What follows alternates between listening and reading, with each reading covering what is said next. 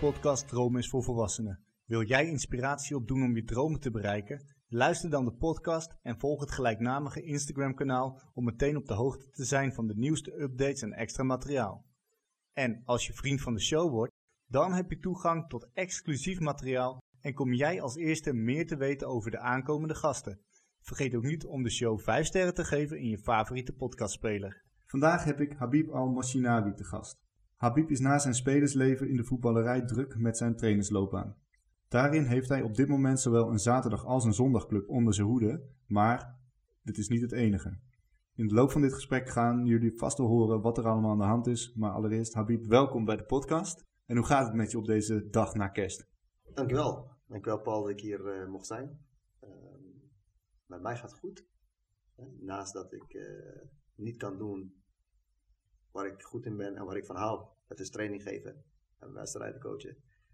Uh, gaat mij uh, uitstekend. Dan heb ik veel meer tijd voor mijn gezin en uh, veel meer tijd voor de randzaken. Ja. En nou ja, gelukkig ook voor vandaag als vandaag. Ja, want dit is nou ja, jouw debuut als podcastgast. Dat klopt. Net gehoord.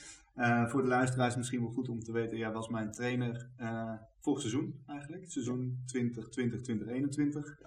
Zo zijn we met elkaar in contact gekomen en hebben we een beetje contact gehouden. En ja, ik vertelde het al in de, in de intro. Want nou ja, deze afspraak van de podcast die stond denk ik al anderhalf jaar lang ongeveer.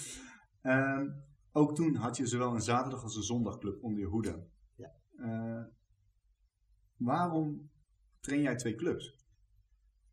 Nou, gelukkig is het op dit moment twee, door de omstandigheden. Het was altijd drie zelfs. Oké. Okay. uh, en heel, soms was er zelfs vier erbij gekomen. Uh, maar nou ja, dat, voor, voor mij meerdere redenen. Uh, naast het financiële, want dat is uh, mijn fulltime uh, baan, mm -hmm. is ook het ontwikkeling waar ik graag mee wil maken. Het is, twee, je moet zo bekijken, het is twee keer zo snel ontwikkeling. Ja. En ik wil, nou ja, ik ben verslaafd aan het spelletje. Ik ben verslaafd aan beter worden en dan ontwikkelen. En dat is, hoe mooi is dat om twee clubs te gaan hebben. Ja, ja, ik moet er persoonlijk niet aan denken. Maar goed, dat, uh, misschien wisselen we, we daarin. Ja. Um, goed, je zei al verslaafd aan het spelletje. Het spelletje voetbal. Want hiervoor was jij gewoon speler. Gewoon tussen haakjes. Want, nou. Exact. Nee, ik was inderdaad een uh, voetballer. Uh, wel een voetballer die op heel vroege leeftijd al wist van ik wil trainer worden hierna. Ja. Dus dan, in elke keuze die ik maakte als voetballer bij een club, zat er ook gedachte aan van wat voor trainer loopt daar. Mag ik meedenken? Mag ik meepraten over uh, tactische en technische gedeelten? Dus, nou ja, vrij vroeg al uh, wist ik van ik wil hierna trainer worden. Ja, en merk je dat je dan ook anders erin stond als andere spelers? Ja, ja ik, ik merkte wel van, daarom heb ik ook niet uiterste uit mijn voetbalcarrière gehaald. Uh, maakte ik zeg maar overwogen keuzes. Um, toen die tijd was hoofdklasse zeg maar, het allerhoogste niveau wat, wat, mogelijk was. En ik kon naar verschillende hoofdklasseclubs gaan. Maar dan was ik een van de 20 spelers. Of 22 spelers. Mm -hmm. En dat wilde ik niet. Ik wilde juist een belangrijke rol hebben in het team. Uh, maakte ik een keuze bewust in de eerste klasse te gaan spelen. Waardoor ik wel de aanvoerder kon zijn. Waardoor ik wel verlenging van de trainer kon zijn. Voor mijn ontwikkeling. En om wat ik zei van uh, mee te mogen kijken in de keuken. Ja. En nou ja, dat was de reden dat ik niet uiterst uit mijn carrière heb gehaald. Vind ik wel jammer. Achteraf. Had je het anders gedaan achteraf? Ja, ik denk achteraf, uh, nu ik zelf uh, volledig als trainer denk, vind ik dat je wel echt maximaal uit je carrière moet halen als speler. En wie weet had ik daar ook het verschil kunnen maken.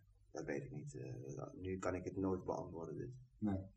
En zou het dan ook niet zo kunnen zijn dat nu heb je bewust de keuze gemaakt om niet het hoogste zeg maar, na te streven als voetballer? Maar geeft dat jou dan ook niet nu of destijds de ruimte om jou alvast meer als coach te ontwikkelen, als trainer? Nou, als ik achteraf uh, na moet denken, uh, wat ik nu tot nu toe mee heb uh, geleerd en meegemaakt heb. Het loopt prima qua tijd, qua ontwikkeling.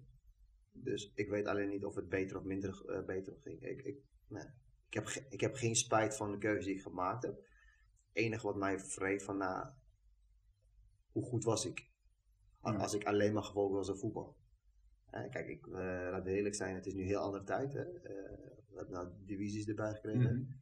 Ik ben eh, geen speler, denk ik, die tweede divisie eh, aan de top 5 zal mee gaan draaien. Nee. Nee, toen had je inderdaad je had, nou ja, de hoofdklasse, eerste klasse en daaronder. Ja. En dat, eh, nou, ja, die voetbalpyramide van de KNVB gaat natuurlijk ook weer iets, iets veranderen. Klopt. Maar het hele stuk amateur betaald voetbal, die kloof eigenlijk was destijds groter dan nu. Ja, zeker. zeker. Ik weet nog eh laatste jaar dat ik in de eerste klasse speelde, was bij Feyenoord en Nieuwgein. En toen zat Dovo, Eemdijk, de Ajax amateurs, eh Mark, eh, HBOK, Mhm. al die ploegen, zeg maar. Waarschijnlijk vergeet ik nog wel één of twee. Dat allemaal in de eerste klasse. SVL. SVL, ja, ja, dat klopt, ja. SVL inderdaad.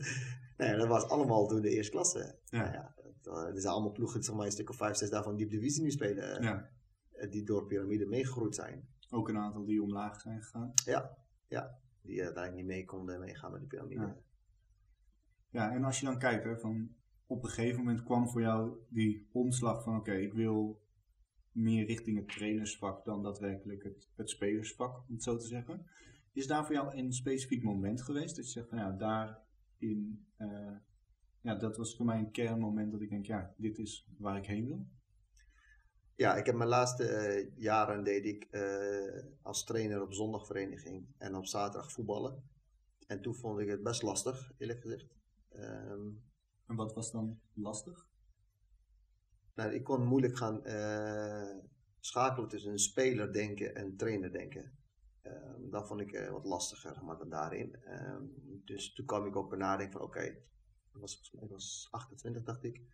Toen kreeg ik een optie om even bij eh, ook Vitesse binnen te lopen, zeg maar.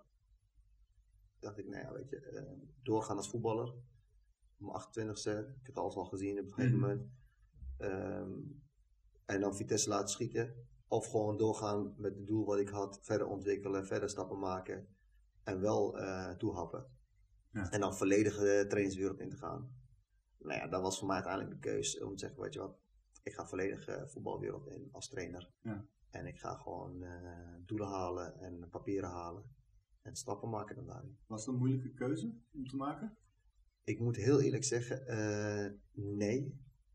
Ehm, in de zin van, er is bijna geen stilte gevallen voor mij. Het was namelijk gelijk door. Zaterdag, zondag, elke dag op veld staan. En overdag ehm, ook nog eens voetbalschool, wat we deden samen met Erik Speels in de tijd. Dus het was eigenlijk 24 uur voetbal. Ja. En zolang er geen stilte valt, heb je niet, ken je het niet anders. Nu wel de corona gekomen is afgelopen jaren, valt veel stilte en dan ga je wel over nadenken. Mhm. En dan vind je, denk je, ja, ik mis het wel. Ik had misschien nog door kunnen voetballen. Is best wel leuk eigenlijk voetballen. Nou, je kan nog in een 35-plus competitie meedoen als je wil. dat is zeker waar. Ehm, de vraag die ik nu ga stellen, daar hoef ik nu nog geen antwoord op. Daar wil ik graag aan het eind van de aflevering antwoord op.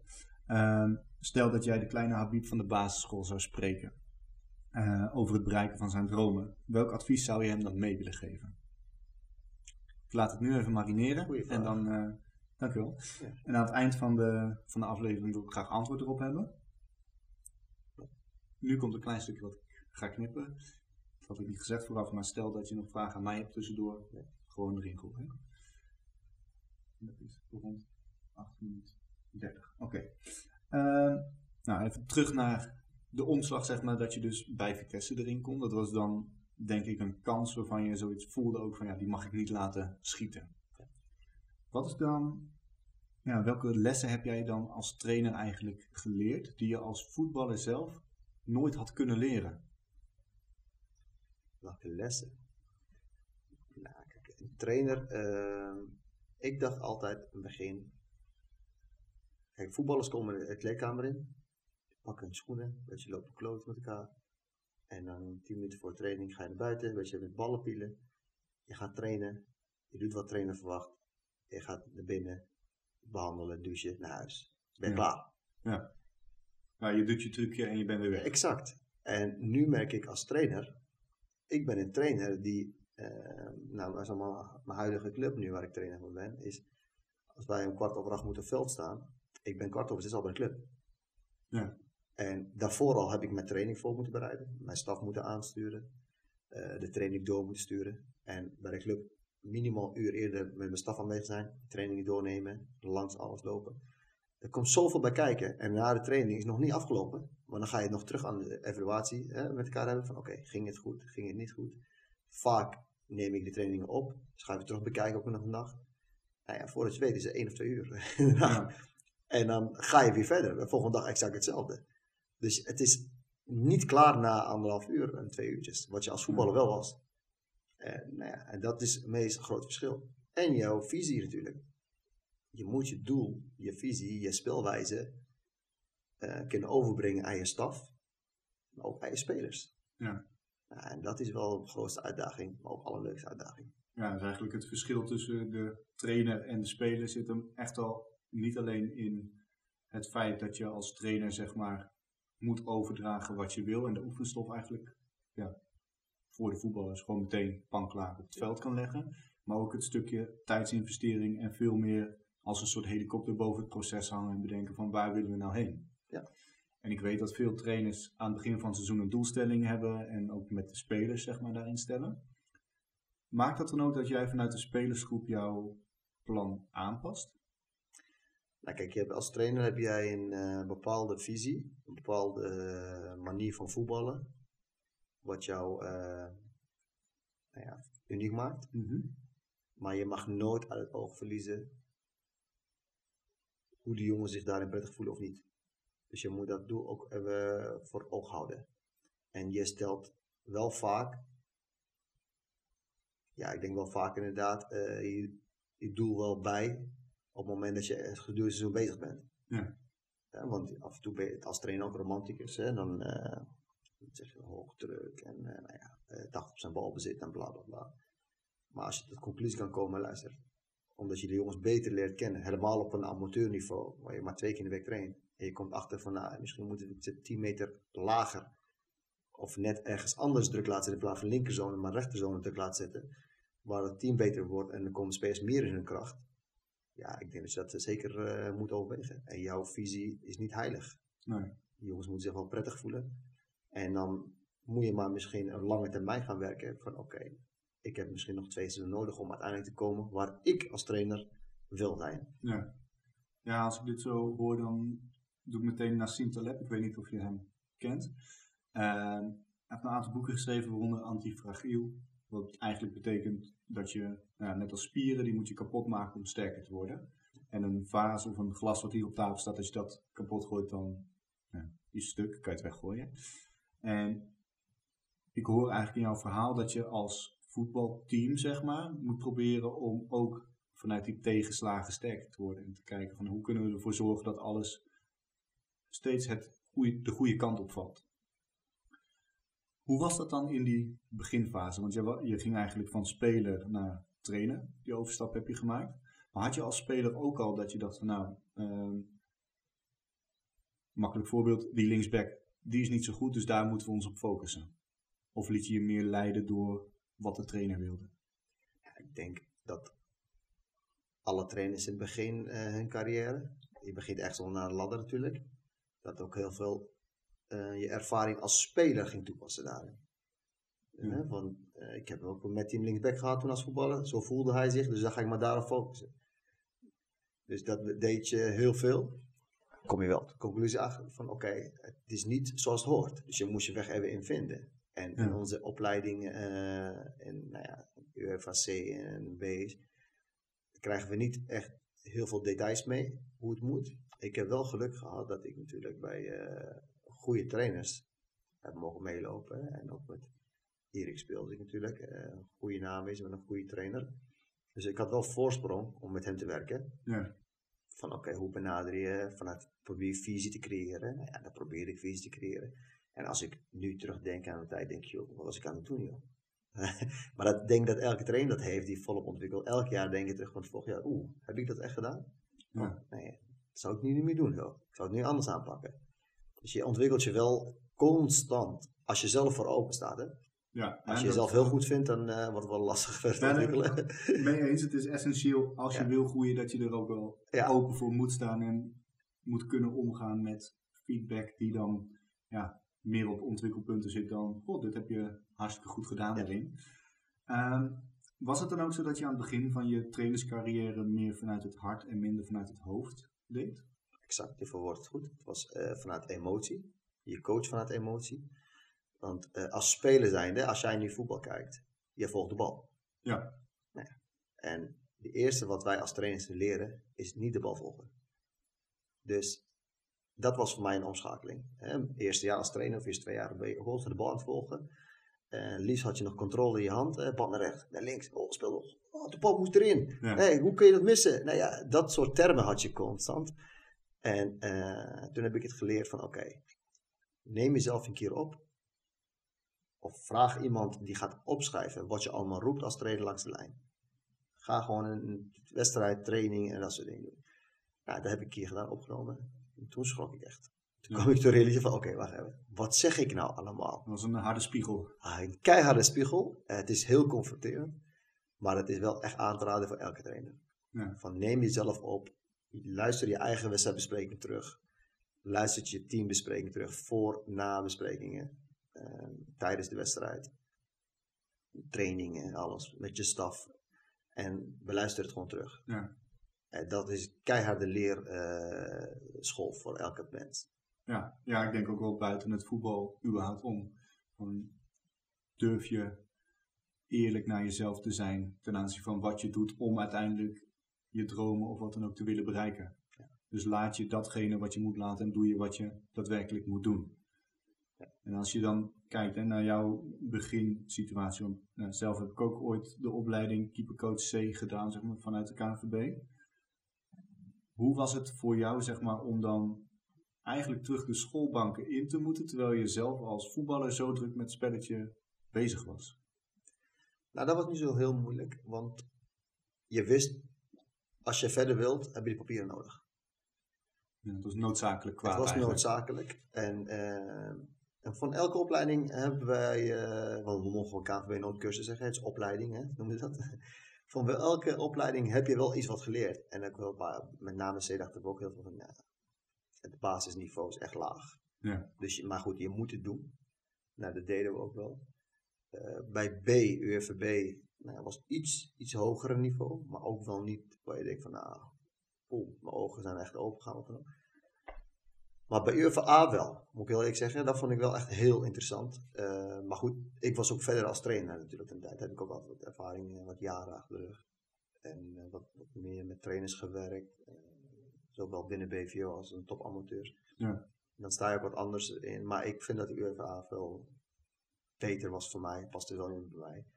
En ik heb veel meer van geleerd. Maar ook met mensen waar ik in de cursus zat, heb ik veel geleerd. Want er zitten Ja. allemaal, de- nou, van mijn groep zitten er van de vier zitten nou ja, drie metaalvoetballen. Ja. Dus het is ook echt... Dus eh, ben jij dan de achterblijver van het groepje? nou, ik zie het ook wel in betaalvoetbal. Dus eh iemand anders bedoelde ik. Dit is de enige die niet in betaalvoetbal zit. Eh nou ja, eentje zit bij RKC, eentje zit bij Go Ahead Eagles. En ik zit ook bij Go Ahead Eagles. Dus Ja. dat is... eh, Nou, dat is Ja. een klein, klein dolletje ja, tussendoor. ja, natuurlijk. Ehm, want wat ik wel hoor in jouw verhaal is dat met name de, de mensen om je heen het voor jou wel echt makkelijker hebben gemaakt om ja, als een soort katalysator die groei te hebben. Ik moet je heel eerlijk corrigeren, makkelijker. Echt niet. Ik vergeet het nooit meer dat eh, Erik Speelziek op mijn training mij helemaal verrot heeft gescholden. Terwijl ik zijn assistent was. Omdat eh, tussen de organisaties door moesten we wat vormen zetten. Onderweg kwam ik bal tegen en die wilde ik op doel gaan schieten. Hij was helemaal pist en leek van nee. Hè, later zei van je moet gewoon zorgen dat het zo snel mogelijk staat. Ja. En niet trots maken met de groep, je moet ze aansturen. Nou ja, dat was voor mij ook eventjes van oké. Dus als trainer zijn, dan moet je zo alert zijn eigenlijk. Constant managen, organisatie strak wegzetten. Want dat gaat ten koste van intensiteit. Om, als je loopt door tollen en dat soort Ja. dingen. En concentratie en dat soort dingen. Dus het was echt niet makkelijk. Erik was echt geen makkelijke eh, leermeester. Mhm. Maar ik heb zeker wel van geleerd. Voor mij was het twee dingen. Van nou, wat, wat doe jij nou? Hè? Eh, weg of, wacht even. Hij, wat bedoelt hij precies? Ja, en dat was voor mij eigenlijk eh, constant, wat bedoelt hij precies? Want ik heb één ding geleerd. Elke jaar komen zoveel trainers bij. Clubs worden minder.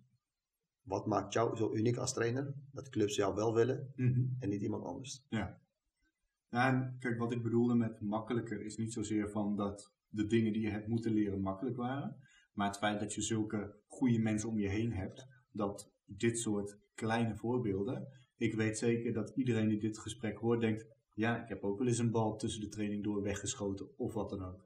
Maar dat uiteindelijk je niet eens erbij stilstaat wat dan het gevolg is binnen een groepsproces of wat dan ook. Ja. En nou ja, Eens. dat is dan, Erik Speelzik is natuurlijk wel een bekende naam binnen amateur Ja. voetbal Nederland. Ehm, maar, klein stapje terug in eerder zeg maar ons gesprek. Je gaf aan dat je rond je 28ste bij Vitesse kon binnenkomen. Ja. Uiteindelijk heb je in die tijd zeg maar, wat ik in ieder geval heb gevonden online, dat je in de jeugd van Vitesse onder andere met Theo Jans ook hebt getraind. Oud eh, international landskampioen. En veel mensen zullen dan misschien wel denken van, nou, dan zit je op een plek, dan speel je met spelers die de top van Nederland zijn geweest, om het zo te zeggen. Ik blijf daar lekker zitten, lekker comfortabel, ik zit goed op mijn plekje. Maar je hebt een andere keuze gemaakt. Ja. Nou, Theo kwam natuurlijk eh laatste jaar voor mij daar. Ik heb eerst even, voor sommige mensen al onbekende naam zijn, maar een Apeldoorn, Arnhem, superbekend naam, met Leo van der Kraats gewerkt.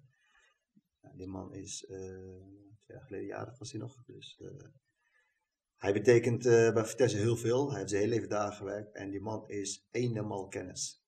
Echt, het is echt ongelooflijk wat voor kennis hij heeft. Ik heb met zoveel plezier met hem eh, mogen werken bij Vitesse, bij onder 13. Nou, het laatst nog een hele leuke reactie onder het eh, over mij Ja. op Facebook. Vond ik ook echt leuk om te horen. Eh gave man, hoop van geleerd. Echt, echt heel veel van geleerd. op een andere manier dan keiharde topsport. Mhm. Maar met mens, menselijk aspect binnen betaalvoetbalorganisatie. En daarna heb ik eh, met Ruud Knol gewerkt. Bij Vitesse onder 16. Eh, eigenlijk een fantastische eh, kerel. Die echt, echt een vakman. En toen kwam uh, Theo Jansen. Hoe ik uh, meegewerkt daar daarin. Nou, het, het, is heel anders. Theo, kijk, Theo kwam nog net die overstap maken van uh, voetballer naar trainer. Ja, wat jij eigenlijk op je 28 staat. Exact. Dus het was uh, heel veel kennis. Maar hij, hij, moest nog starten met trainingsopleiding, onderaan de ladder beginnen. En, maar je ziet aan alles dat hij een denkniveau en inhoudelijk, nou, zie je volgens mij op tv nu wekelijks, mm -hmm. gewoon behoorlijk hoog zit. Ja. Dus dat was ook zeker mooi en leerzaam. We hebben echt een mooie periode samengebracht. We zijn kampioen geworden bij ons 16 ook nog uh, van uh, Nederland. Dus dat was ook zeker leuk. Maar er kwam wel inderdaad een punt waar ik dacht van oké, okay, ehm, voor mijn eigen ontwikkeling. En ook een stukje eerlijk gezegd privé, hè, want ik kreeg kindje erbij toen, mijn eerste kind. Kan ik nog wel combineren overdag en s avonds. Ik ja. nooit meer thuis. Dus dat was even voor mij eh, een punt. En nou ja, het was even onzekerheid met hoofdopleiding die veranderde binnen Vitesse. En betaald voetbal, uh, mijn contract liep af en dan had ik al vier jaar erop zitten. Van oké, okay, uh, moet ik wachten tot april? En dan wordt besloten. En amateurwereld eigenlijk in december, januari al. Ja. Dus dat was echt een lastige overgang.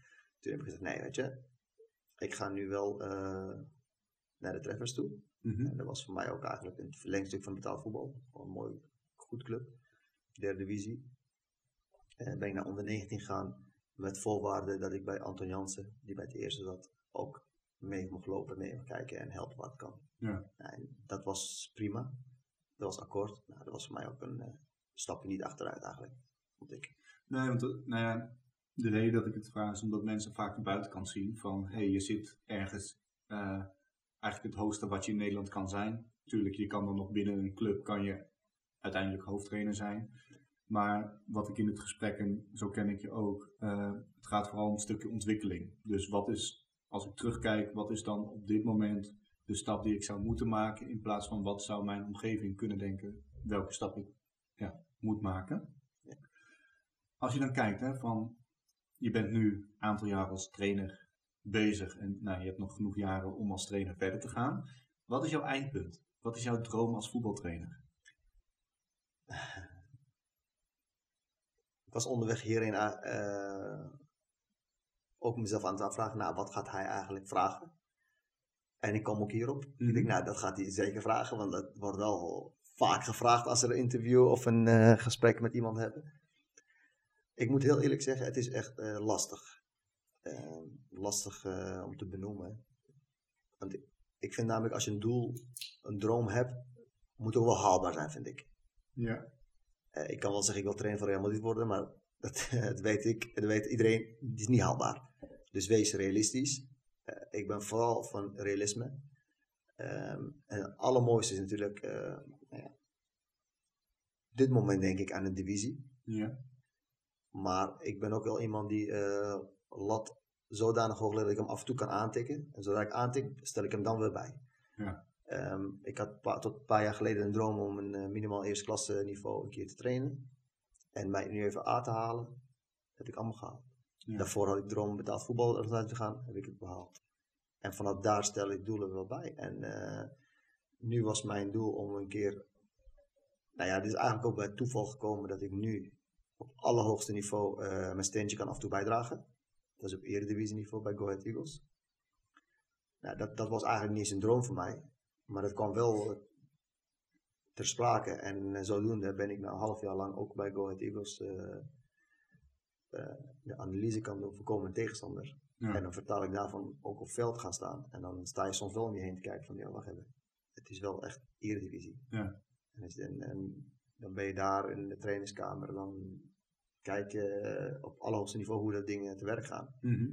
Nou, als je dat mij eh, twee jaar geleden vroeg van is dat jouw droom? Had ik niet genoemd. Omdat ik dacht van dat is niet haalbaar. Nee. Maar nu maak ik het wel mee. Dus ja, wat is je droom? Ja. Ik wil echt, echt maximaal eruit halen wat erin zit. Ja. Dat Ja, zou mijn droom zijn. Ik hoor heel goed wat je zegt van ja, elk, en op zich dat is ook wel wat ik erken in überhaupt dromen. Op het moment dat jij een doel stelt en die lat zo hoog legt dat je er niet bij kan, dan heb je ook niet de motivatie om ervoor te werken, want dan lijkt het zo ver weg. Exact. Terwijl als je stel dat jouw droom inderdaad is van ik wil hoofdtrainer van Real Madrid worden, wat heb je daarvoor nodig? Ja, dan heb je een stuk ervaring en een stuk bewijs nodig dat je dus op lagere niveaus hebt laten zien dat je het kan. Kijk, iemand als Erik ten Hag, die zal nu gevraagd worden voor een Real Madrid. Puur om wat hij bij Ajax heeft gedaan. Maar tien jaar geleden was hij trainer van tweede van Bayern München. Ja, op dat moment, een trainer van tweede wordt nooit gevraagd voor zo'n club. Dus het zijn wel die stappen die je daarin moet maken. Klopt. En toen je dat zei van die stappen, zeg maar, ik moest denken van, is het trainerschap van jou?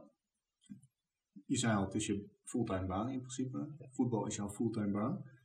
Is het niet meer een middel om andere dingen te kunnen doen en te bereiken? Dus is het feit dat jij voetbaltrainer bent, je werk, om het zo te zeggen, is dat niet meer het middel voor de rest van jouw dromen of met bijvoorbeeld gezin of andere dingen die je, doelen die je hebt in het leven? Nou ja, het is, ja, het is onderdeel van mijn leven.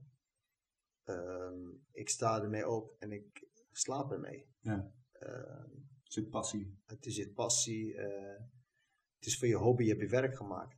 Dus ehm, ja, het is, het is, het is Habib. Ja. Het, is, het is wie ik ben. Het, is, eh, het heeft mij gevormd, ook als mens. Eh, want ik vind eh, het managen, het voetbal, het trainen kun je ook toepassen in het leven. In het dagelijks leven. Mhm. Ook een stukje opvoeding. En alleen wat ik tegen het begin zei van, nou, wanneer neem je genoeg mee? Wanneer je zegt van, oké, ik heb het al bereikt, het is goed zo. Ja. Nou ja, dat is bij mij eh, zeker niet het geval. Nee, je hebt nog die honger om stappen te zetten. Ja, ik ben er nog lang niet. Ik ben er echt nog lang niet. Eh, ik heb eh, in ieder geval de laatste ontwikkeling wat ik nu aan het meemaken ben, is eh, vooral wat ik zei, keihard de spiegel voor jezelf houden van oké, waar valt nog heel veel winst uit te halen? En ik krijg wel vaak compliment dat ik communicatief juist sterk ben. Maar ik ben zo kritisch wat ik vind, nou, daar valt nog veel meer winst uit te halen. Mhm. Eh, met name het gesprek technieken. eh, waar zit je in? Dus eh, ik ben nou ook eh, volop al anderhalf jaar een cursus met sportpsychologie. Daarin vooral ontwikkeling te gaan pakken. Na, daarnaast van oké, hoe, hoe ga je dat verbeteren? Hoe ga je je spelers nog bewuster maken voor je doelen, voor je spelwijze? Hoe zorg je dat in, op teamniveau wel gaan gepresteerd wordt, dat ze allemaal zelf doelen hebben? Ja, en dat soort eh, dingen ben ik nu ook volop eh, in ontwikkeling bezig. Ja. Naast natuurlijk de spelwijze en eh, alle andere dingen. Ja, maar de, ik vind het wel mooi dat je dat aanhaakt, want het sluit mooi aan, mooi bruggetje voor mijn volgende vraag. Van, nou als trainer heb je gewoon veel te maken met heel veel facetten binnen een elftal. En het is niet zozeer, kijk, ehm, profvoetballers, Dat is hun werk. Daar kan je hele andere dingen van verwachten dan amateurvoetballers. Maar ook profvoetballers hebben natuurlijk heel veel ja, randzaken. Als jullie kijken bijvoorbeeld naar wat er met Steven Berghuis gebeurt, omdat hij voor zijn eigen privésituatie een betere situatie wil creëren. Wat hij dan, al heb het maar over hoe erg er betaald wordt en het maximale eruit halen. Er zit een bepaald sentiment bij heel veel mensen.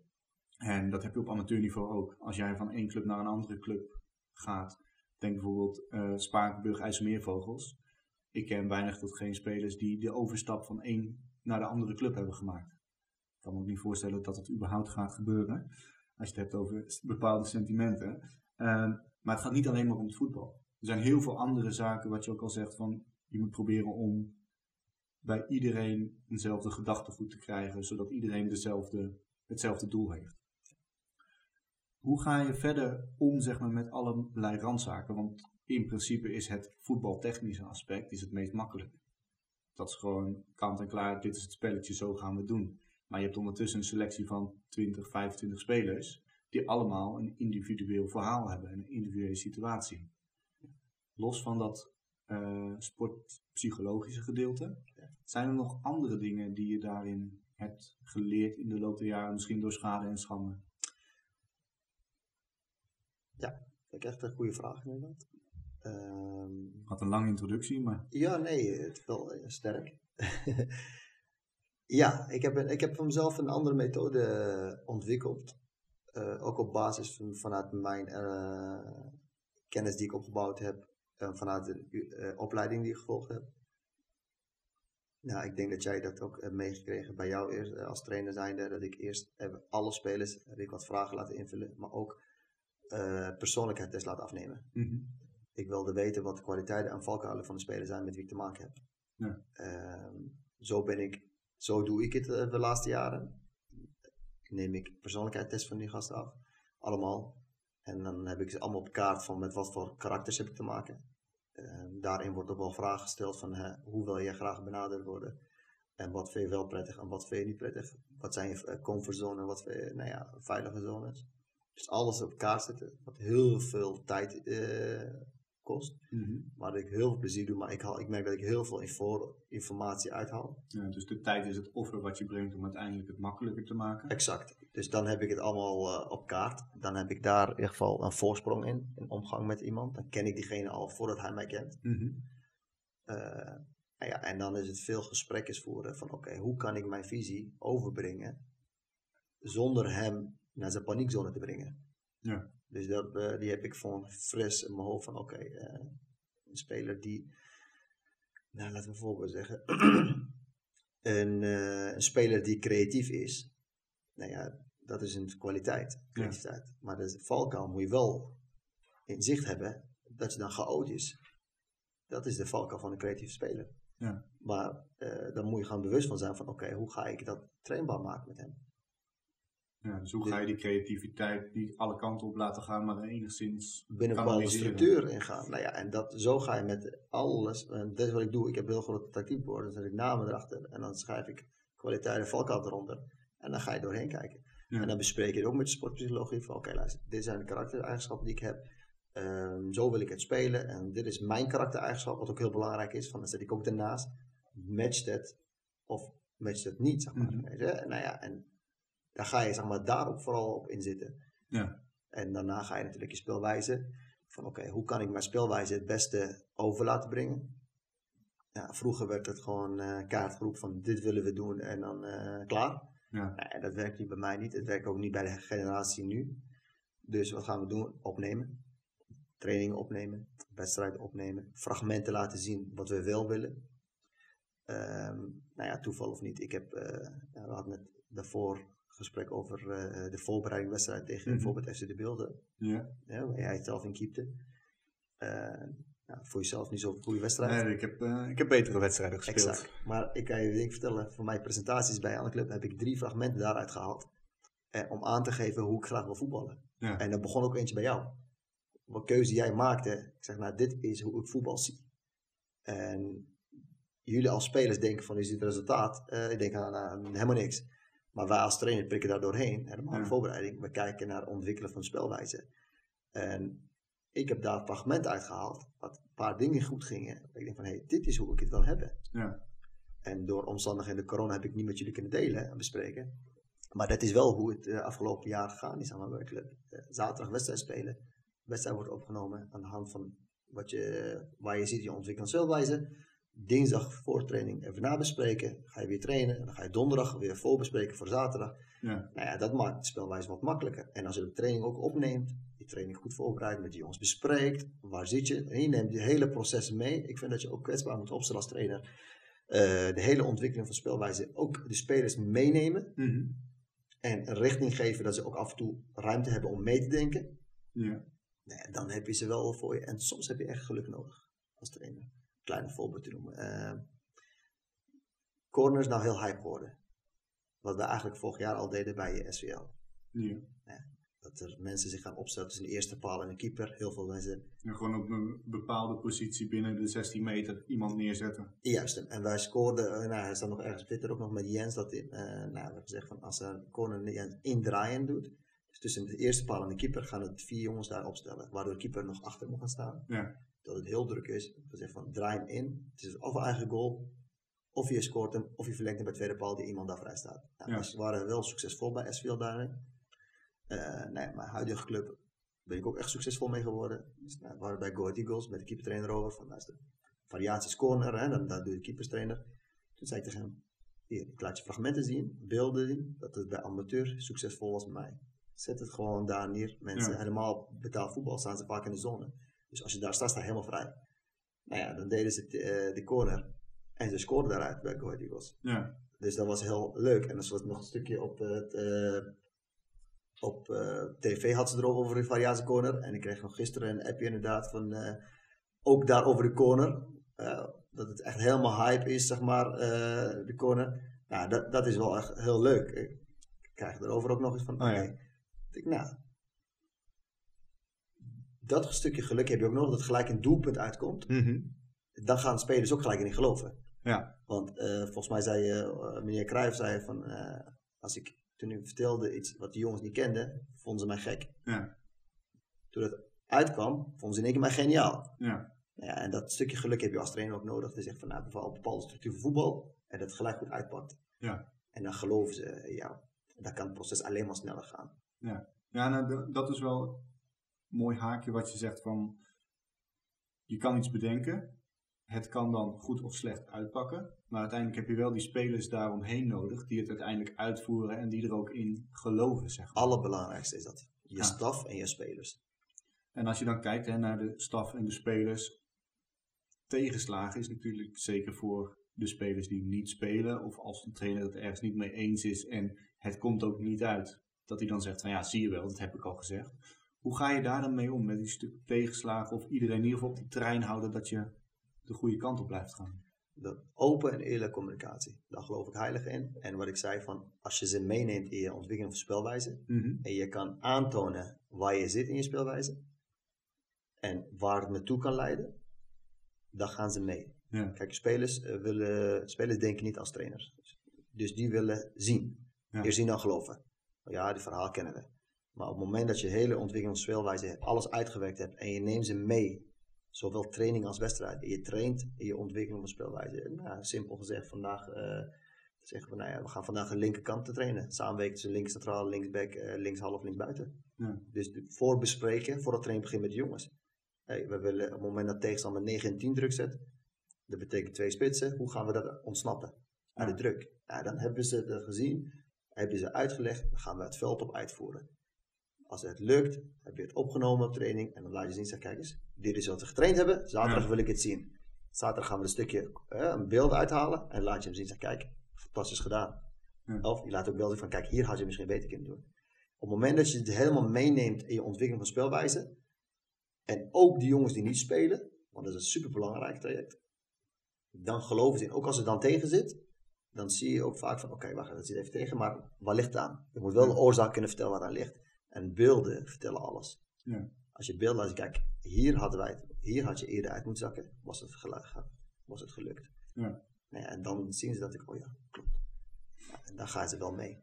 Hoe is het dan met eh, spelers of individuen überhaupt die Zodat je van, ja, laat mij maar gewoon lekker voetballen. En eh, ik kom hier om inderdaad een kwartier voor training, kom ik met mijn tasje en mijn voetbalschoenen aan en ik ga het veld lekker op. Die gewoon dus totaal niet mee willen in dat hele proces en er niet meer voor willen doen. Die gewoon lekker willen voetballen, hoofd leegmaken en dan eh, ja, een week later hetzelfde eigenlijk. Nou ja, het is, eh, voor mij eh, is het niet heel ingewikkeld.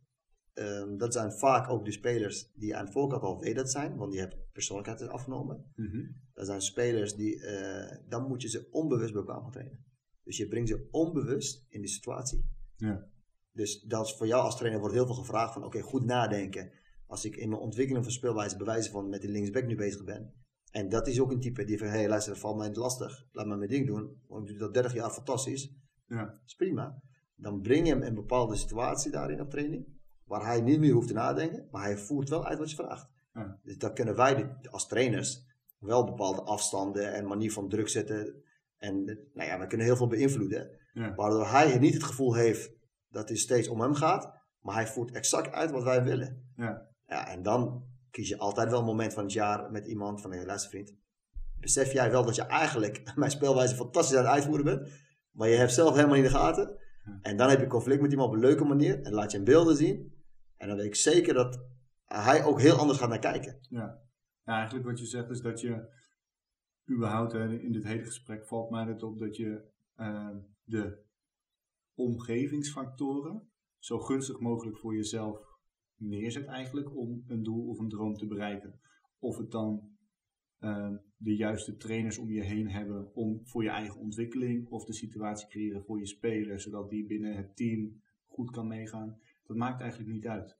En ik weet dat, uh, nou, ik heb genoeg trainers meegemaakt die ook bepaalde gesprekken aan het begin wilden hebben. En dan zijn er ook spelers die dachten, laat mij maar lekker gewoon voetballen. Ik heb geen zin in al die persoonlijkheidstesten of wat dan ook. Wat ook gewoon legitiem is, want als het niet iets is wat je voelt of waar je het nut van inziet, dan ga je het niet doen. Zo simpel is het ook. Um, maar dan is het wel mooi dat je op een gegeven moment dat reflectiemoment kan pakken en ja, die spiegel op een leuke manier kan voorhouden. Ja, zie je, het is wel waar je op een goede manier mee bezig bent. Op die manier kom je verder. En uiteindelijk is het heel simpel. In het voetbal, het resultaat is primair heilig. Ja. Op het moment dat jij bij wijze van één keer per wedstrijd scoort en nooit een tegendoel krijgt, word je kampioen. Ja. En dat kan met totaal lelijk voetbal zijn, bus parkeren of wat dan ook, en één moment is raak. Ja, dan heb je het als trainer fantastisch gedaan. Terwijl je misschien dan voor jezelf denkt, ja, maar dat was niet helemaal de visie of waar ik heen wilde. Maar ja, dan heb je wat je zegt, dat reflectiemoment aan het eind van, is dit nou waar ik zelf naartoe wil? Wil ik resultaattrainer zijn of wil ik meer een procestrainer zijn, om het zo te zeggen? Ja, klopt. Um, ik wil wel even iets aan toevoegen hieraan. Ik vond het mooi samengevat. Um, om voor mezelf, uh, zeg maar, uh, conclusie trek samen te vatten, wat ik daar precies mee bedoel, is: um, ik moet leren als trainer niet iedereen gelijk te behandelen. Dat is eigenlijk wat ik wil zeggen. Dat je echt differentieert in jou, binnen jouw teamniveau. Ja. Dat je weet van, oké, ik heb met speler X te maken. Die vindt het niet leuk om over mijn tactiek mee te praten. Maar hij doet wel zijn ding. Dus die moet ik even in een situatie brengen dat hij wel doet wat ik van hem vraag. Maar zonder dat ik hem een vraag ga stellen. Vindt hij niet prettig, niet veilig. En speler X vindt het prettig om mee te denken uh, over het speltje. Die zorg ik dat hij wel mee gaat denken, de verantwoordelijkheid gaat voelen. Ja. Dus dat is heel belangrijk, dat je niet alleen maar training uitwerkt en gaan lekker doen en dan klaar. Nee, dat je echt gaat nadenken van oké, wie zijn je hoofdrolspelers? En dan pak ik vaak dan, deze persoonlijkheid is ik was afgenomen, die vragenlijst ga ik erbij pakken van oké, wat vindt hij prettig, wat vindt hij niet prettig, Mhm. hoe ga ik daarmee om? En dan noteer je boven zijn naam een paar punten om voor mij even scherp te hebben. Eh, en dan pas eh, te gaan trainen. Ja. Zo denk ik dat ik ze dan het meeste kan raken. eh, op die manier, zeg maar. ja, in principe binnen een selectie, iedereen is gelijk. Ja. Maar niet iedereen wordt op dezelfde manier aangesproken. Nee, nooit. Nee, want je hebt met allemaal verschillende mensen te maken. En het bewijs is er ook door de test. Ja. Eh, iedereen is uniek op zijn eigen manier. En ik ben niet heilig. Eh, dus dat betekent dat ik ga kijken van oké, hoe, hè, dat is de grootste vraag, hoe gaan we ons doel behalen? Ja. En hoe krijg ik ze allemaal mee om mijn eh, visie aantrekkelijk te maken voor hen? Ja. Dus die is een beetje geven en nemen, een beetje eh, afwijken af en toe. Nou ja, maar wel van omweg uiteindelijk wel eh, naartoe gaan waar je naartoe wil. Ja. Dus dat is de grootste en de allerleukste uitdaging. Want vergeet niet, de spelers zijn niet zo moeilijk vaak. Je staf is het moeilijker. Ja. Je staf is moeilijker, want het zijn vrijwilligers. Hè, vrijwilligers wordt vaak gezegd van eh, oh onbetaalbaar, dat klopt. Maar vrijwilligers zijn ook wel mensen die heel veel dingen kapot maken. En binnen de ambitie van een bepaalde club. Want dan krijg je te horen, doe het al 30 jaar zo. Hey, er heeft nooit iemand, de vorige trainer heeft nooit geklaagd. Dan kom jij even aangeven dat het niet goed gaat. Nou ja, dat is de meeste uitdaging dan daarin. Ja, vrijwilligers zijn natuurlijk wel de cultuurbewakers van een club. En nou ja, er zijn genoeg voorbeelden van clubs waar die cultuur is losgelaten en dat ze binnen vijf jaar nou ja, eigenlijk niet meer daar waren waar ze wilden zijn. Nou, er zijn ook wel. Ja, het is een offer wat je dan moet brengen als club als jij ergens naartoe wil. Ja. En dat maakt het denk ik ook wel ja, lastig. En als je het hebt over offers brengen. eh, we zitten nu in de derde lockdown inmiddels na corona, of de vierde misschien wel, vierde golf. Veel golf. Dus ja, er zijn gewoon veel beperkingen in teamsport. En nou ja, wat je al zei, voetbal is eh, nou ja, datgene waar je dag in dag uit mee bezig bent. Hoe is dat dan voor jou als trainer? Want je hebt dan nu wel nou, het geluk, nee, je noemde zelf ook toeval. Ik denk dat het toeval niet per se is, mazzel of geluk is er ook niet. Want als je de dingen doet die je moet doen, dan kan je de situatie creëren dat je de kansen kan pakken die op je pad komen. En ja, dat is niet heel simpel, de loterij winnen. Tuurlijk zit daar een factor geluk in, maar als jij geen lot koopt, kom je nooit in de situatie dat je de loterij kan winnen. Dat is waar. Dus hoe ga jij dan nu, zeg maar, in deze situatie om met alle aspecten van het voetbal? Want je mag niet op het veld staan. Nee, dat klopt. Het, eh, ik moet wel eerlijk zeggen dat wij natuurlijk, alle trainers zijn niet, nou goed, spelers ook niet, maar goed, voornamelijk trainers zijn niet opgeleid op corona voorbereiding. Niemand. Nee, exact. Dus het was de eerste keer dat zoiets kwam, was paniek binnen trainers. Mhm. Eh, ik merkte dat ik gewoon echt last van had. Want dat jaar zat ik bij SVL. Ja, en toen kwam je naar SVL toe. Want we hebben toen, eh, Toen was het al. het Ja, was februari 2020, juist. maart 2020, toen kwam corona. zeg Exact. maar. Dus ik, maar goed, maar hij was inderdaad eh, mijn ervaring bij jullie daarmee. Van oké, nu komen lockdowns allemaal van mij erin. Voor mij. Hoe ga ik daarmee om? Ik had gewoon echt last van. Ik wist niet, even niet hoe ik het daar eh, moest aanpakken. Dus ik had echt even een rauw moment. Mhm. Eh, want de regels werden gewoon om de twee weken weer aangepast. Dat is nog niet anders, anderhalf jaar later. exact. Dus het was echt eh, helemaal nieuw, paniek. Trainers met elkaar bellen van hoe gaan we dat oppakken. Allerlei ideeën. Maar je hebt ook natuurlijk met spelers te maken die ook enorme rouwmomenten hebben. Ja. Wat, eh, wat, je hoort vaak jongens, trainers, eindpartij is het allerleukste er is. Ja. Dat vervalt als eerste. Nou, en dat, dat was gewoon echt, echt heel lastig hoor. Eh, en ook die voorbereiding, want eh wij kwamen met voorbereiding al met corona. Ja. Eh, normaal heb je, ben je een seizoen bezig en dan komt corona, dan zou je nog wat, ben je gegroeid. Maar Ja. je komt binnen als trainer, meteen al corona. Ja. Je mag niemand hand geven. Je moet afstanden houden. Trainen binnen anderhalf meter. Maar het, het heeft wel ons creatief gemaakt als trainers. Ja. We zijn anders gaan denken. We zijn creatiever met omgaan. Maar ik moet heel eerlijk zeggen, eh, het was ook best wel een leuke periode in het begin, eerste keer corona. Want eh, Alles is nieuw. alles is nieuw. Het werd op een gegeven moment, nou goed, misschien heb ik het geluk dat ik dan bij SVL zat. Wat echt een warme club is met eh, fantastische spelers daar waar mentaliteit gewoon goed is. Ja. Nou, de trainingsopkomst was uitstekend. Dus we konden echt goed gaan trainen. En dan was de, we hebben zelfs binnen de mogelijkheden gedacht om partij te spelen met die zones toen. Hè. Ja, soort tafelvoetbal. Ja, zo'n tafelvoetbal, wat ook echt heel veel sfeervol was op een gegeven moment. Eh, alleen het echte bijvoorbeeld nadeel van een warme club in de kantine van SVL heb ik niet mee mogen meemaken. Nee, nee dat, eh, Het is altijd nog een vraagteken op dit moment voor mij eh, hoe het echt daar is. dat snap ik. Dat snap Ik ik. ga het wel een keer meemaken als het corona echt een keer verdwijnt en is toegestaan. Wil ik zeker daar een keer langskomen. Maar het is voor, eh, nu gaan wij iets makkelijker mee om. Eh in de zin, wat ik voor de podcast ook zei, van eh, we kunnen natuurlijk niet verplichten op dit moment iedereen te komen overdag om vijf. Ik heb zelfs voorgesteld vijf uur 's ochtends. Nou ja, die jongen zei van, dat komt er niet uit. Met ons dus werk. bij jou snap ik dat als je tot twee uur s'nachts bezig bent, dan is het maar drie uurtjes en dan kan je weer. Exact. Nou, die jongens zeiden van, we zijn verschillende tijden, dat, dat werkt niet. Nou, oké. Dus het geeft aan dat we creatief bezig zijn. Nou, dan zei ik van, weet je wat, ik ben gewoon beschikbaar. Nou één of twee of tien mensen zijn. Nou ja, toen kreeg ik vorige keer heb je van trainer, ik ben beschikbaar. Nou, toen ben ik met vier jongens gaan. Laatste keer ben ik met één jongen één op één gaan trainen. Ja. Dus eh, je probeert waar het is. Je geeft schema's wel mee. Hè, die eh, loopschema's die, eh, en core en stability en kracht. Maar dat, uiteindelijk zit je op voetbal te voetballen. Ja, een partijspel is inderdaad het, het leuke en, of het leukste. En nou ja, ik denk in mijn situatie als keeper was het makkelijker. Want dan, ja, de keeperstraining is eigenlijk altijd gewoon met een beperkte groep die altijd wel binnen de aantallen kan. Dus dat maakt het Ja. makkelijk.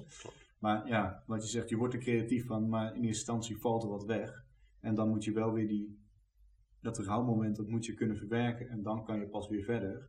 Maar je hebt gewoon, wat je ook zegt, meteen weer de mensen om je heen erbij getrokken van oké, hoe kunnen we dit oppakken? Ja. En dat is dan wel, denk ik, een van de grootste dingen als je het hebt over hoe wil je dromen waarmaken of wat dan ook. Dus dat je echt wel mensen om je heen nodig hebt.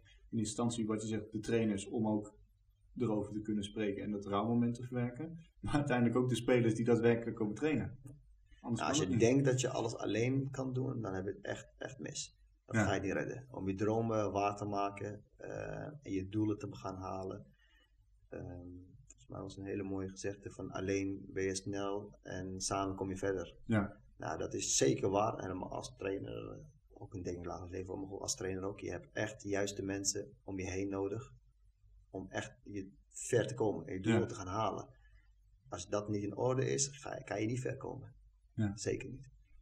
Dus het is wel echt eh, een les voor iedereen. Nou goed, ik denk dat het voor de meeste trainers voor zich spreekt. Ja. Juiste mensen om je heen. Die ook, maar juiste mensen wil niet zeggen, ja, want, want dat zijn juiste mensen die alleen maar ja-knikkers zijn. Nee, juiste mensen zijn jongens die tegenwicht geven. Hè, die andere karakter hebben daarin bij SVL. Zoals Kees, mij als stand toen tijd. Eh, dat was eigenlijk de perfecte persoon voor mij. Ja. Voor mijn karaktereigenschap was hij de ideale opvulling. Want hij was gestructureerd, ik was dan weer chaotisch creatief. Eh, dus we vulden elkaar fantastisch aan. Hij gaf tegengas altijd van waarom dan? Waarom doe je dat? Dus ik moest constant bewust zijn van mijn keuze die ik maak. Maar ik moest over nadenken. En dan geef je hem antwoorden. Nou, en zo bleven wij sparren constant over elke beslissing. Eh, dat is in mijn beleving de juiste staf om je heen. Die jou Ja. constant uitdagen. Die bij mij past. Dus ik kan best voorstellen dat sommige trainers ja-knikkers willen. Dat is prima. Ja, dat, dat kan ik me ook inderdaad Ja. voorstellen. Maar net waar je... Dan zijn ze heel loyaal naar iemand toe, maar eh, ik kies liever voor, ehm, nou ja, voor weerstand eh, die mij constant eh, alert houden. Nou, dat past best beter bij mij. Om uiteindelijk ook weer, wat je zei, als trainer een stapje te kunnen maken Ja. en verder te groeien. Absoluut. Als je dan kijkt hè, naar, als trainer, dan begeleid je sportteams. En er zijn genoeg teams eigenlijk die eh, aan het begin als titelkandidaat, als degradatiekandidaat worden neergezet. Maar dat die verwachtingen totaal niet uitkomen. Heb je een idee waar dat dan door ligt? Dus wat kan, nou ja, als team spreek je ook een verwachting en een doel uit. Maar hoe kan het dan, in jouw idee, dat sommige teams daar gewoon totaal niet die verwachtingen kunnen waarmaken? Vanuit mijn optiek is het eigenlijk helemaal niet zo lastig. Dit. Ehm, je hebt mee te maken dat eh, vaak aan de voorkant wordt iets geroepen zonder goed door te vragen. Als je vanaf begin al goede vragen stelt en door gaat vragen, dan worden de doelstellingen vaak aangepast. Ja. Doelstelling wordt ook heel vaak uit emotie geroepen, op amateurniveau. Dan heb ik niet over de top van amateur, want dan heb je middelen en budget en dan kun je naartoe eh, boodschappen doen, wijze van. Maar op een lager niveau, eh, je wil graag iets in een hokje stoppen, omdat je denkt dat het moet. Ja. Ehm, maar als je door gaat vragen, bijvoorbeeld, ik heb wel eens met clubs gewerkt van, nou ja, onze oude clubje heeft Mhm. gezegd, top 6, haalbaar. Ja. Nou ja, prima, dan ga ik. Ik ben ook iemand die gaat over nadenken, oké, lijkt mij mooi, maar dan pak je de geschiedenis. Oeh, 12 jaar lang met pijn en moeite erin gebleven. dan heb je eh één jaartje niet door corona. Nou, het wisselt hoor. Er zijn ook genoeg seizoenen geweest dat we inderdaad wel gewoon gemakkelijk erin bleven. Maar er zijn ook seizoenen Maar geweest wel dat we... degradatie, rechter rijtje onderin. Dan kun je dan Ja, maken naar het linker rijtje bovenin. Ja, dat, denk, dat is oké. een groot verschil. Groot verschil. Ik denk, oké, prima. Dan stel ik vragen vaak. Waarop is het gebaseerd? Hoe komt het dat je nou in één keer zo'n doelstelling wilt? Ja. Ja, de jongens zijn goed rijp. Oké, wat is rijp? Nou, dan kon er niet echt antwoord op gegeven worden, bijvoorbeeld. Ja. Eh nou heb ik niet alleen als, als veel, hoor, gewoon meerdere clubs waar ik gesproken mee heb. Zeg, maar hoe kan je zo'n doelstelling stellen, hebben? Ja. Als je niet door gaat vragen. Ik heb ook mijn andere club gezegd van, nou, we gaan nu voor kampioenschap. Ik zeg, oh, top, klinkt mooi man. Ik zeg, wat heb je nodig om kampioen te worden? Ja, een goed team. Ik zeg, ja, Heb je dat al? heb je dat dan inderdaad? Heb, heb je volgend jaar al, weet je hoe het team eruit ziet volgend jaar? Nee, dat niet. Zeg, maar je hebt wel doelstelling. Ja. Ik zeg, heb je doelpunten nodig om kampioen te worden? Ja, zeker. Ik zeg, nou, hoeveel goals? 80? 80 zit je wel redelijk in de top 2, hè? 80 Ja. goals. Ja, dat doe je het goed. Exact, doe je het goed. Ik zeg, nou ja, hoeveel spitsen lopen er eh, hier? Ja, eentje. Oké, hoeveel goals heeft hij nou nu gemaakt? Twee. Ik zeg, oh, hij heeft in 12 wedstrijden twee goals gemaakt. En je hebt over kampioenschap. En dan moet hij wel aardig wat wedstrijden Exact. spelen voor de 80. Hè, wat- ah, Oké, hij raakt geblesseerd. Wat heb je erachter? Ja, nu nog niks. Ja, en zie je, als je door gaat vragen, Hmm. zijn vaak doelstellingen, wat ik wil zeggen, is helemaal niet realistisch. Er wordt uit een emotie geroepen. Omdat de wens van de gedachte. de wens van de gedachte inderdaad wordt. maar als je door gaat vragen en SWOT-analyse gaat maken, dan komen gauw de mensen op de conclusie: oh, wacht even. Wij zijn er nog niet. Nee. Ja, en dat is wat je moet proberen als trainer zijnde als je binnenkomt. Ehm, ik had eh, nou ja, bij een club, als je zei ik ook van, dan kwam ik er binnen en zei van, eh, ik zei, ik zei tegen andersom eigenlijk, ik zei, waarom moet jullie trainer worden? Ik zeg, ehm, van vaak zijn er spelersraad komen erbij en dan zeggen ze, stellen ze de vraag aan mij van, eh, allerlei vragen stellen. Ik heb het andersom gedaan. Ja. Ik zeg, nee, vertel jullie mij, waarom zou ik jullie trainer moeten worden? Wat, zijn, wat als een van jullie op de bank zit? Ja. Hoe gaan jullie daarmee om? Hè, kijken elkaar aan, corrigeren elkaar of niet? Ik zeg, als jullie mij kunnen overtuigen, wil ik jullie trainer worden. Ja. En, dan, we hadden ook wel doelstellingen. Maar goed, daar zat gelukkig een paar volwassene jongens bij. Die zeiden van, nou ja, doelstelling, laten we stap voor stap gaan kijken. Ja. Laten we eerst de voorbereiding doorheen komen. We gaan kijken de speelwijze. En daarna gaan we kijken naar een eh, eerste periode. En dan kijken we naar de winterstop. En dan zo verder. Ja, gewoon ook weer die reflectiemomenten. Exact. Om te kijken hoe het. Ja, ja, want anders eh, als je eh, voorwaardes, eh, voor, voor verwachting creëert, Ja. dan krijg je alleen maar teleurstelling. Ja, dus eigenlijk wat je zegt van teams die de verwachtingen niet waarmaken, dat is vaak dat die verwachting op voorhand eigenlijk al niet realistisch is gesteld, omdat het eh, omdat de doelstelling of wat dan ook gesteld is voordat je het hele verhaal eronder Omdat weet. er een technische man vindt dat hij de doelstelling kan halen. Ja. Maar de technische man heeft niet in de gaten wat allemaal bij komt kijken. Ja, nou ja, als ik het vergelijk met eh, de zorg waar ik ook in werk, als je dan hebt van als bedrijf, als afspraakpraktijk willen we, noem maar iets, dat iedereen gemiddeld twee patiënten per uur ziet. Nou, prima doelstelling, ook gewoon lekker smart, duidelijk. Met één klein probleem, dan moet je wel zeker weten dat je die instroom hebt, continu. Want als je dat niet hebt, ga je nooit aan je doelstelling kunnen ja, voldoen. En aan de achterkant wordt het gezegd, ja, of aan het eind, waarom hebben we het niet gehaald? Ja, omdat we niet genoeg instroom hebben gehad. Ja, waarom hebben we dat niet gehad? Ja, dat, dat is nog niet eens aan de orde. Want als je die doelstelling zegt van iedereen die moet twee patiënten per uur zien, dan ga je ervan uit dat dat er is. Maar zonder dat je weet of dat dat er daadwerkelijk is. En dat maakt het natuurlijk ook wel, ja, wel lastig. Nou, je moet zo bekijken, als je zeg maar, in competitie eh 20 gelijkwaardige teams instopt. En ze hebben allemaal dezelfde doelstelling. Dan gaat eentje kampioen worden, eentje degraderen. Ja. Dus Ja, zo simpel is het. ja, eh, moet je ook niet moeilijk gaan nadenken. En dat heeft ook mee te maken, eh, een stukje pech, een stukje geluk. Er zijn, dat stukje geluk is niet trainbaar en is ook niet koopbaar. Nee. Valt de bal binnenkant paal of buitenkant paal? Dat is heel essentieel voor je doelstelling. Ja. En dan ben je dat stukje geluk wat je niet kan trainen. Ja. Ja, dat heb je ook nodig. Val je op bepaalde spelers geblesseerd of niet? Maakt de scheidsrechter op dat moment een verkeerde keuze of juist een goede keuze? Ja. Maak je als trainer een goede wissel of verkeerde wissel op dat moment? Wat pakt er goed uit, pakt er verkeerd uit? Ja, dat heb je ook natuurlijk allemaal mee te maken. Ja. Wat heeft een speler de dag ervoor gedaan? Op amateurniveau, hè? Jouw verhaal. Ja, er zijn, ook, Nee, ja. eh, er zijn genoeg eh, spelers die, ongeacht welk eh, niveau, die ja, niet op vrijdagavond of op zaterdagavond als ze op zondag spelen, alles eraan doen om. En dat is prima, daarom is het ook amateur. Absoluut, voetbal. absoluut. En dat is ook wel, daarom zeg ik, het is een die technische man die maakt een doelstelling. Maar vaak is het niet gebaseerd op werkelijkheid, op emotie vaak. En op wens. Op wens inderdaad, en zijn wens.